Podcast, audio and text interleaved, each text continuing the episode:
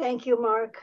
Um, you know, usually for something like this, I prepare well in advance and I know what I'm going to say, but I have been so busy with getting my household stuff in order. Like we're getting ready to sell our house. And that has kept me busy. So it has kept my mind occupied. So I have had no chance to worry.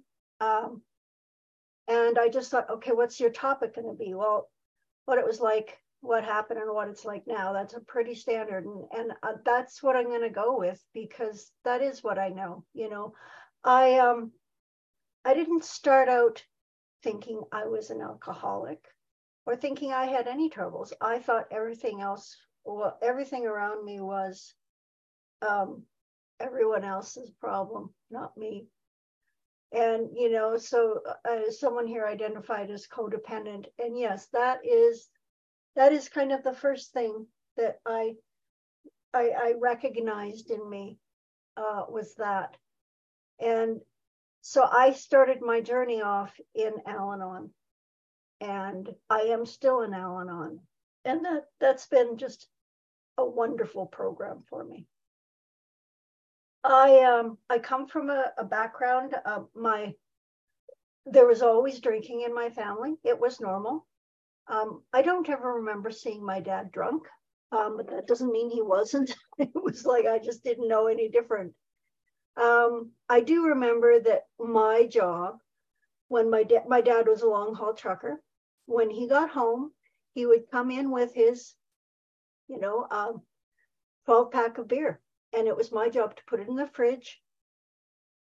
And it had to be lined up in this one spot in the fridge with the labels all facing forward.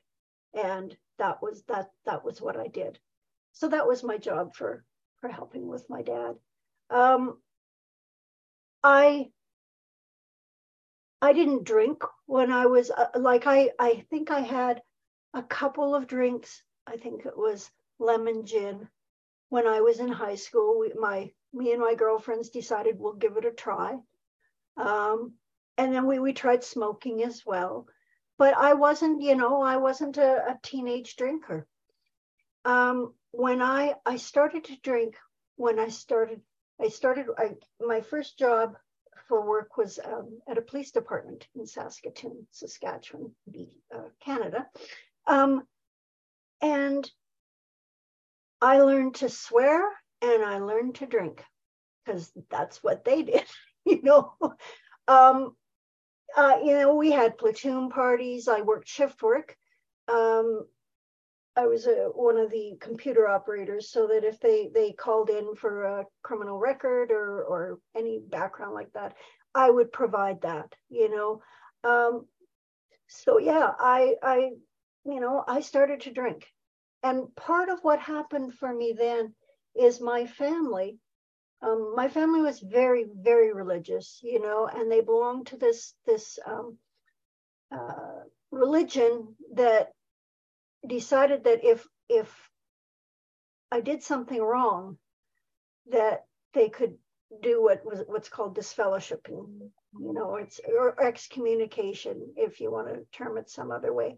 And so that happened to me and so my family um, couldn't have anything to do with me from that on you know so basically i was abandoned. And that and and being um, neglected in infancy the trauma has shaped my life i will say that. And so when my drinking really started uh, you know i did the platoon parties and all that stuff my, but my real drinking did start at the same time as a way to numb. I didn't want to feel. I didn't want to feel how much that hurt to not have my family anymore. I just wanted to be numb.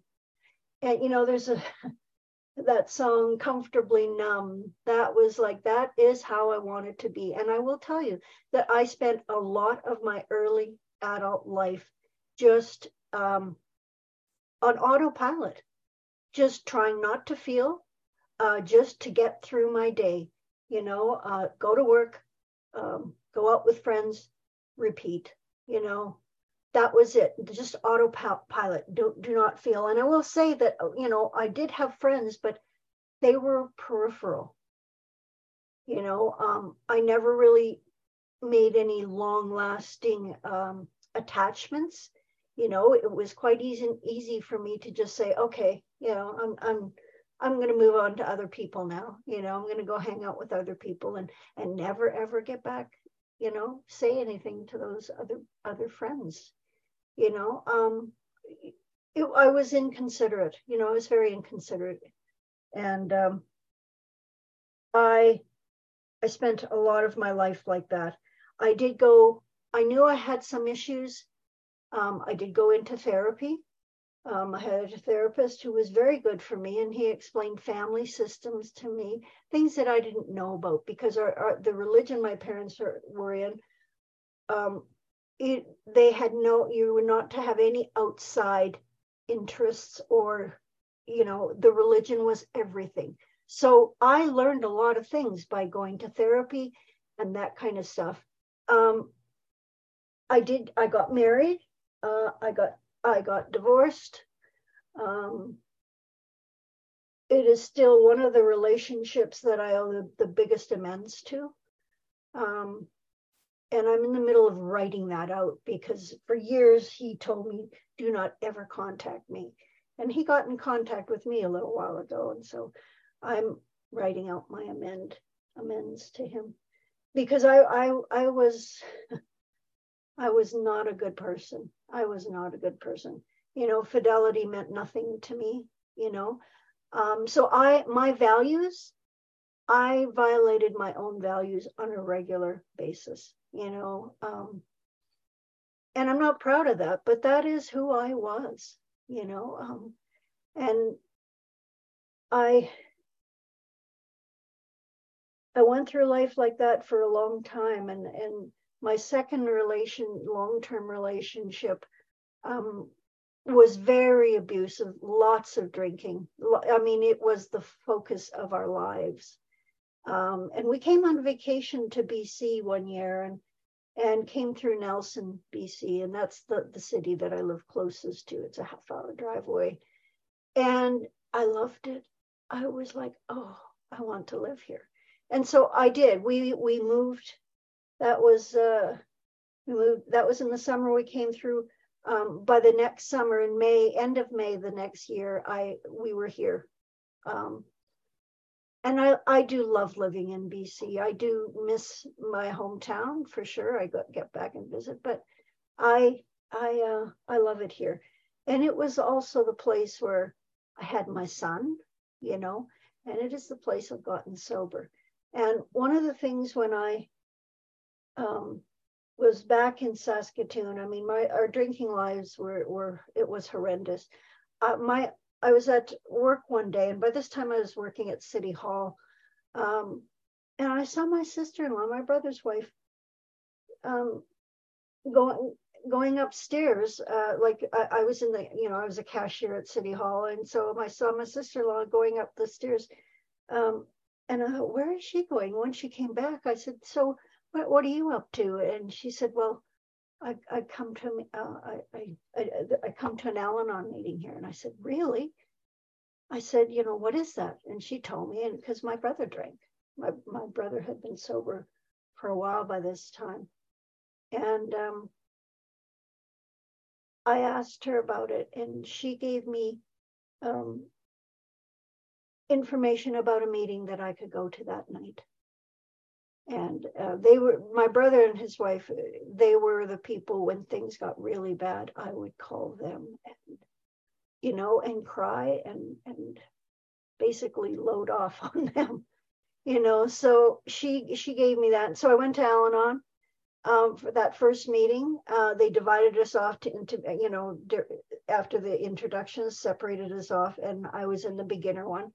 And i sat there and I was annoyed um, because it was obvious. Like, and, and I did try to talk about my my situation, but they wanted not. They did not want to hear what what he was doing to ruin my life.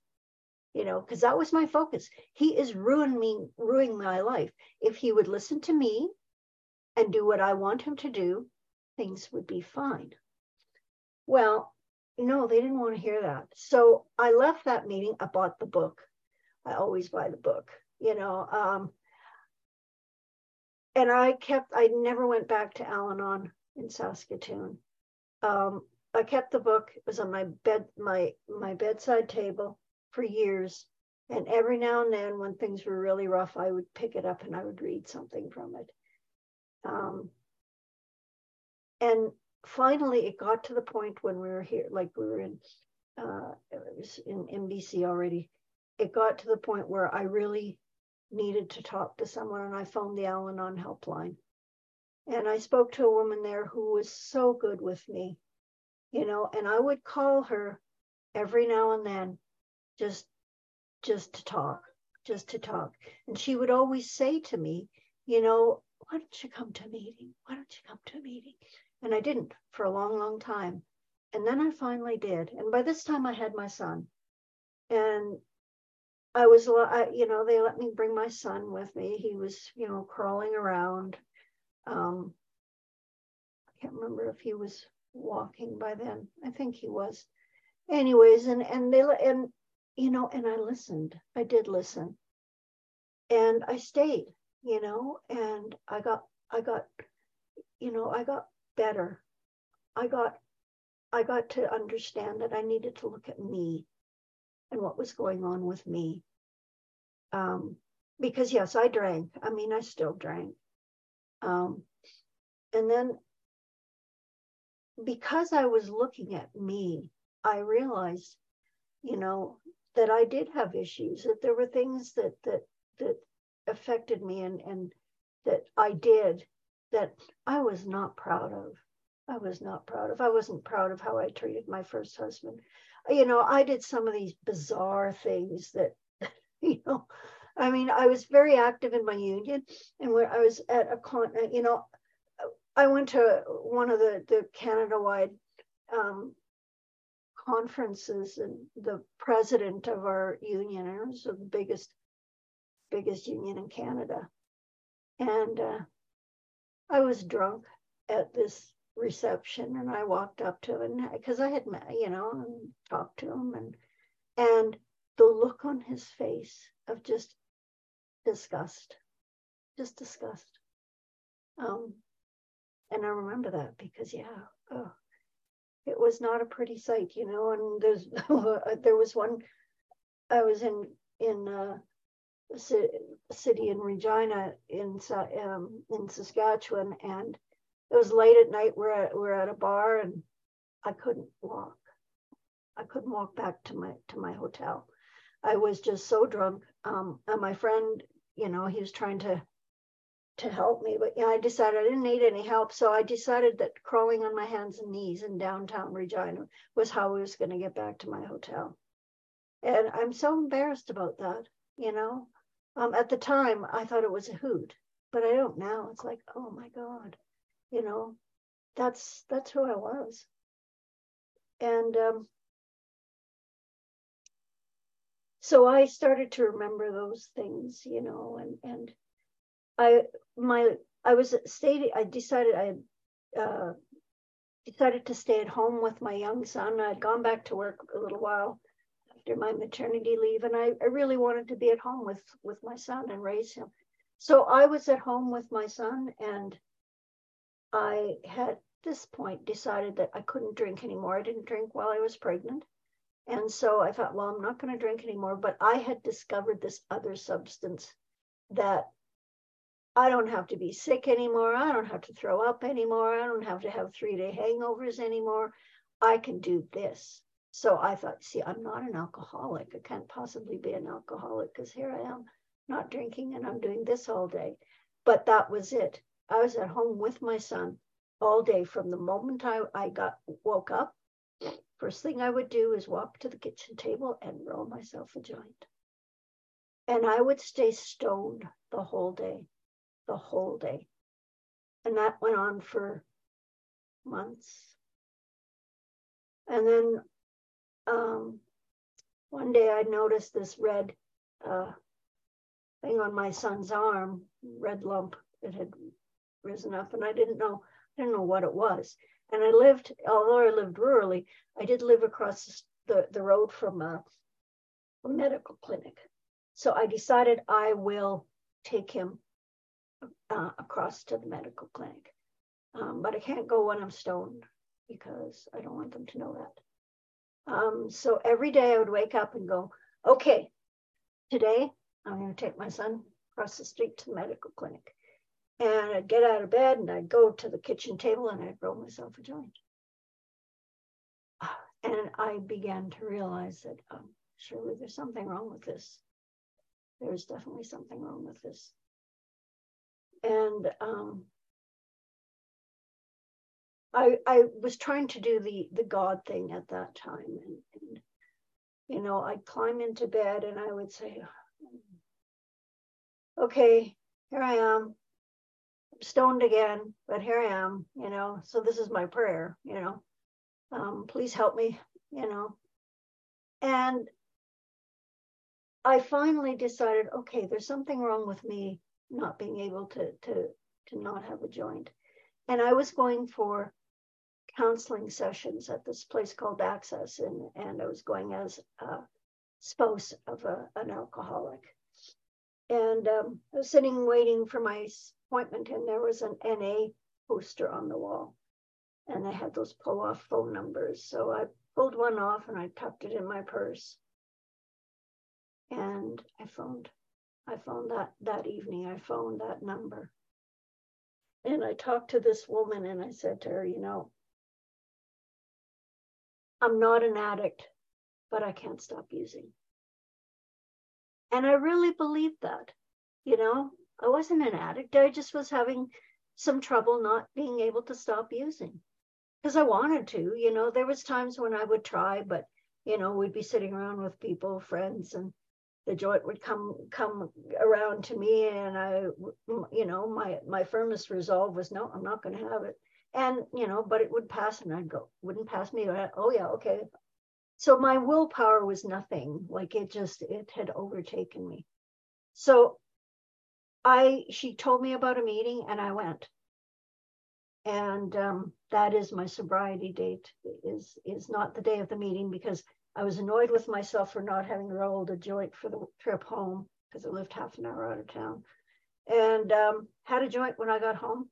But the next day I had phone numbers from the from the meeting and no one no one was home until the last person I called and I kept in touch with that person all day. The first thing he said to me was get the stuff off the table.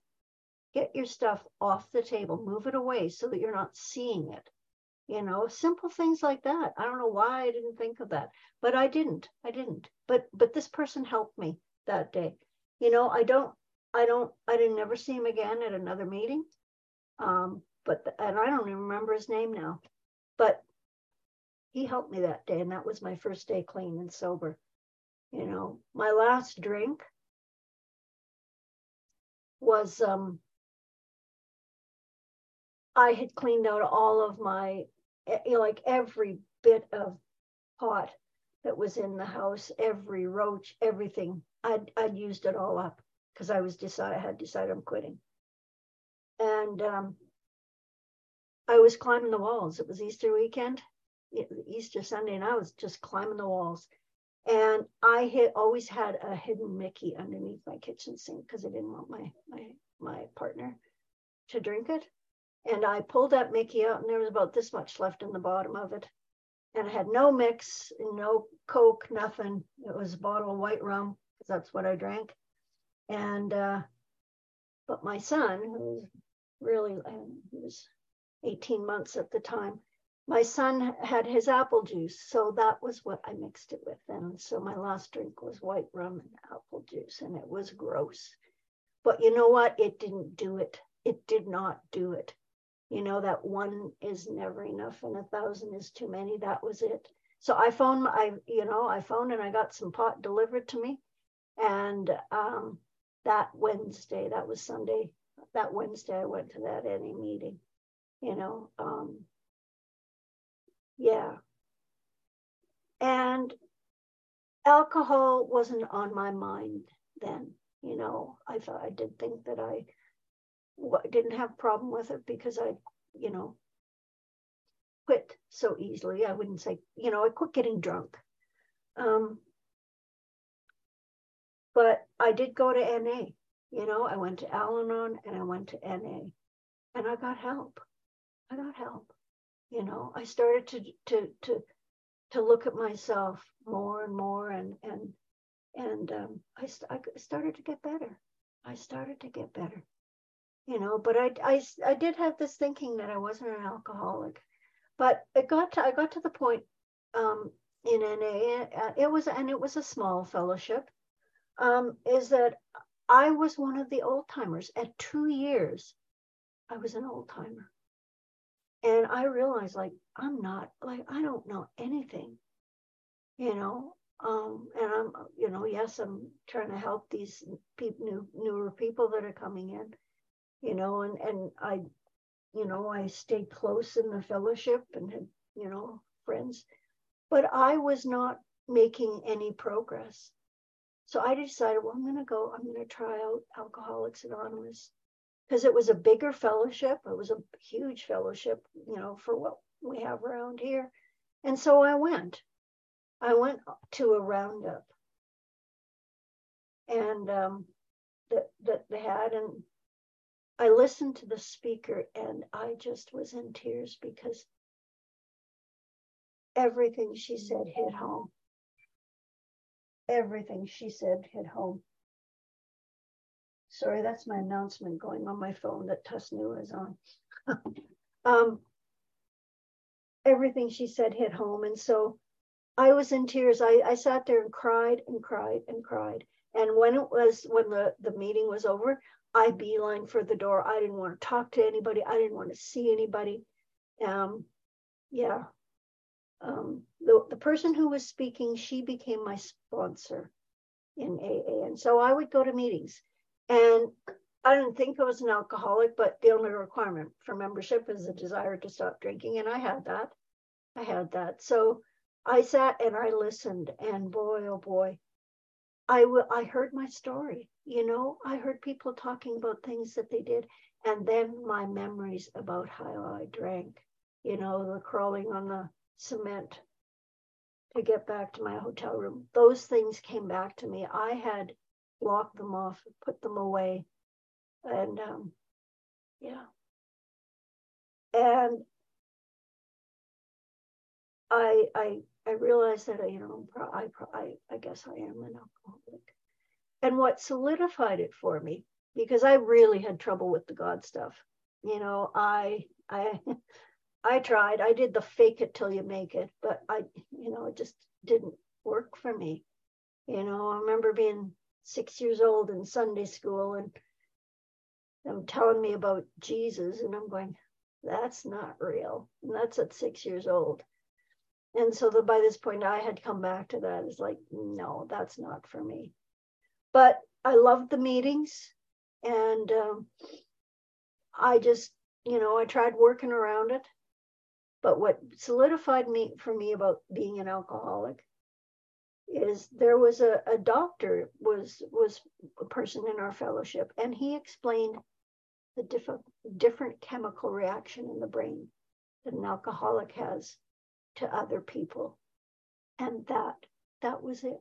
I got it then you know? I didn't get this moral failing or any of that stuff. I got it when it was explained to me scientifically you know, and and that still works for me. You know, when I hear the scientific exp- explanation, it works for me. You know, and so I I've been an Alcoholics Anonymous for a number of years now. Um, I just I, Tommy, who's on here too, him and I just celebrated some long-term sobriety. There he is. um, just a, a, a week a week or so ago. I think it's a couple of weeks ago now. You know, and and so I've got 29 years now, and I am I I have a different life now. You know, I'm not the same person. You know, um, I I look at my you know now, I do. I I won't say that I go through the steps faithfully, but I have absorbed them so that throughout my day I can look at myself and go, oh, why why am I feeling this way? What's happening with me? You know, and look at myself on a regular basis, you know, and uh, now I think I'm kind. Um, I know I'm considerate. Those are things that are different about me now. Um, and my focus really is on, um, I, you know, I still go to Al Anon. But my focus really is on on um, what am I doing as opposed to what is the other person doing? You know, what am I contributing to this relationship as opposed to well, what is the other person doing for me? You know, I'm a different person, and I have I have you know I have these rooms to thank for this. You know, when COVID hit, I found Tasnua, and I'm so happy I found Tasnua you know, this is a great group. I love it here. You know, I've met some wonderful people. And, you know, this secular stuff, I did, like Mark had already mentioned, I did start a secular meeting, you know, in, in Nelson, and uh, it shut down over COVID. It's running again. It's back up and running again, which I'm so grateful for. Unfortunately, it's at a time that conflicts.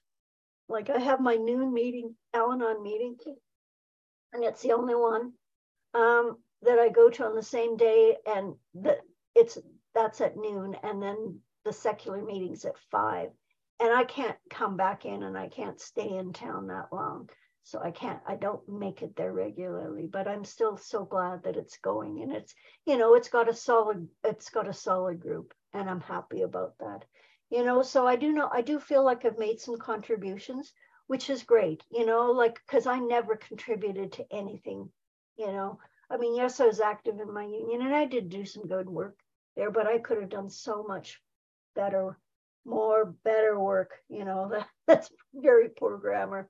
If i'd have been sober you know? Being sober has and and clean and working on my codependency has just changed my life. And i'm so grateful that for that. Um, I've probably missed a whole bunch of things. Yeah, you know, thinking about that jails institution death. Yep, I was in in the psychiatric ward for two months. Wouldn't you know? Didn't wouldn't accept help, but I was there because of an attempted suicide. Um, but you know, my life, my life's so different now. Now I take medication for depression. Um, I I've been diagnosed with MS. I think it's about uh, 13 years now. I take medication for that. Um, I don't abuse medication anymore. You know, I take as prescribed and, and I leave it at that. It's a totally different life and I love it. You know, I am grateful. I think that's all for me. You know, I feel like I've rambled. Um, I hope I've said something that's been useful and helpful to people. Um, but I'll leave it at that. And Mark, thank you for asking me to to speak. Appreciate that.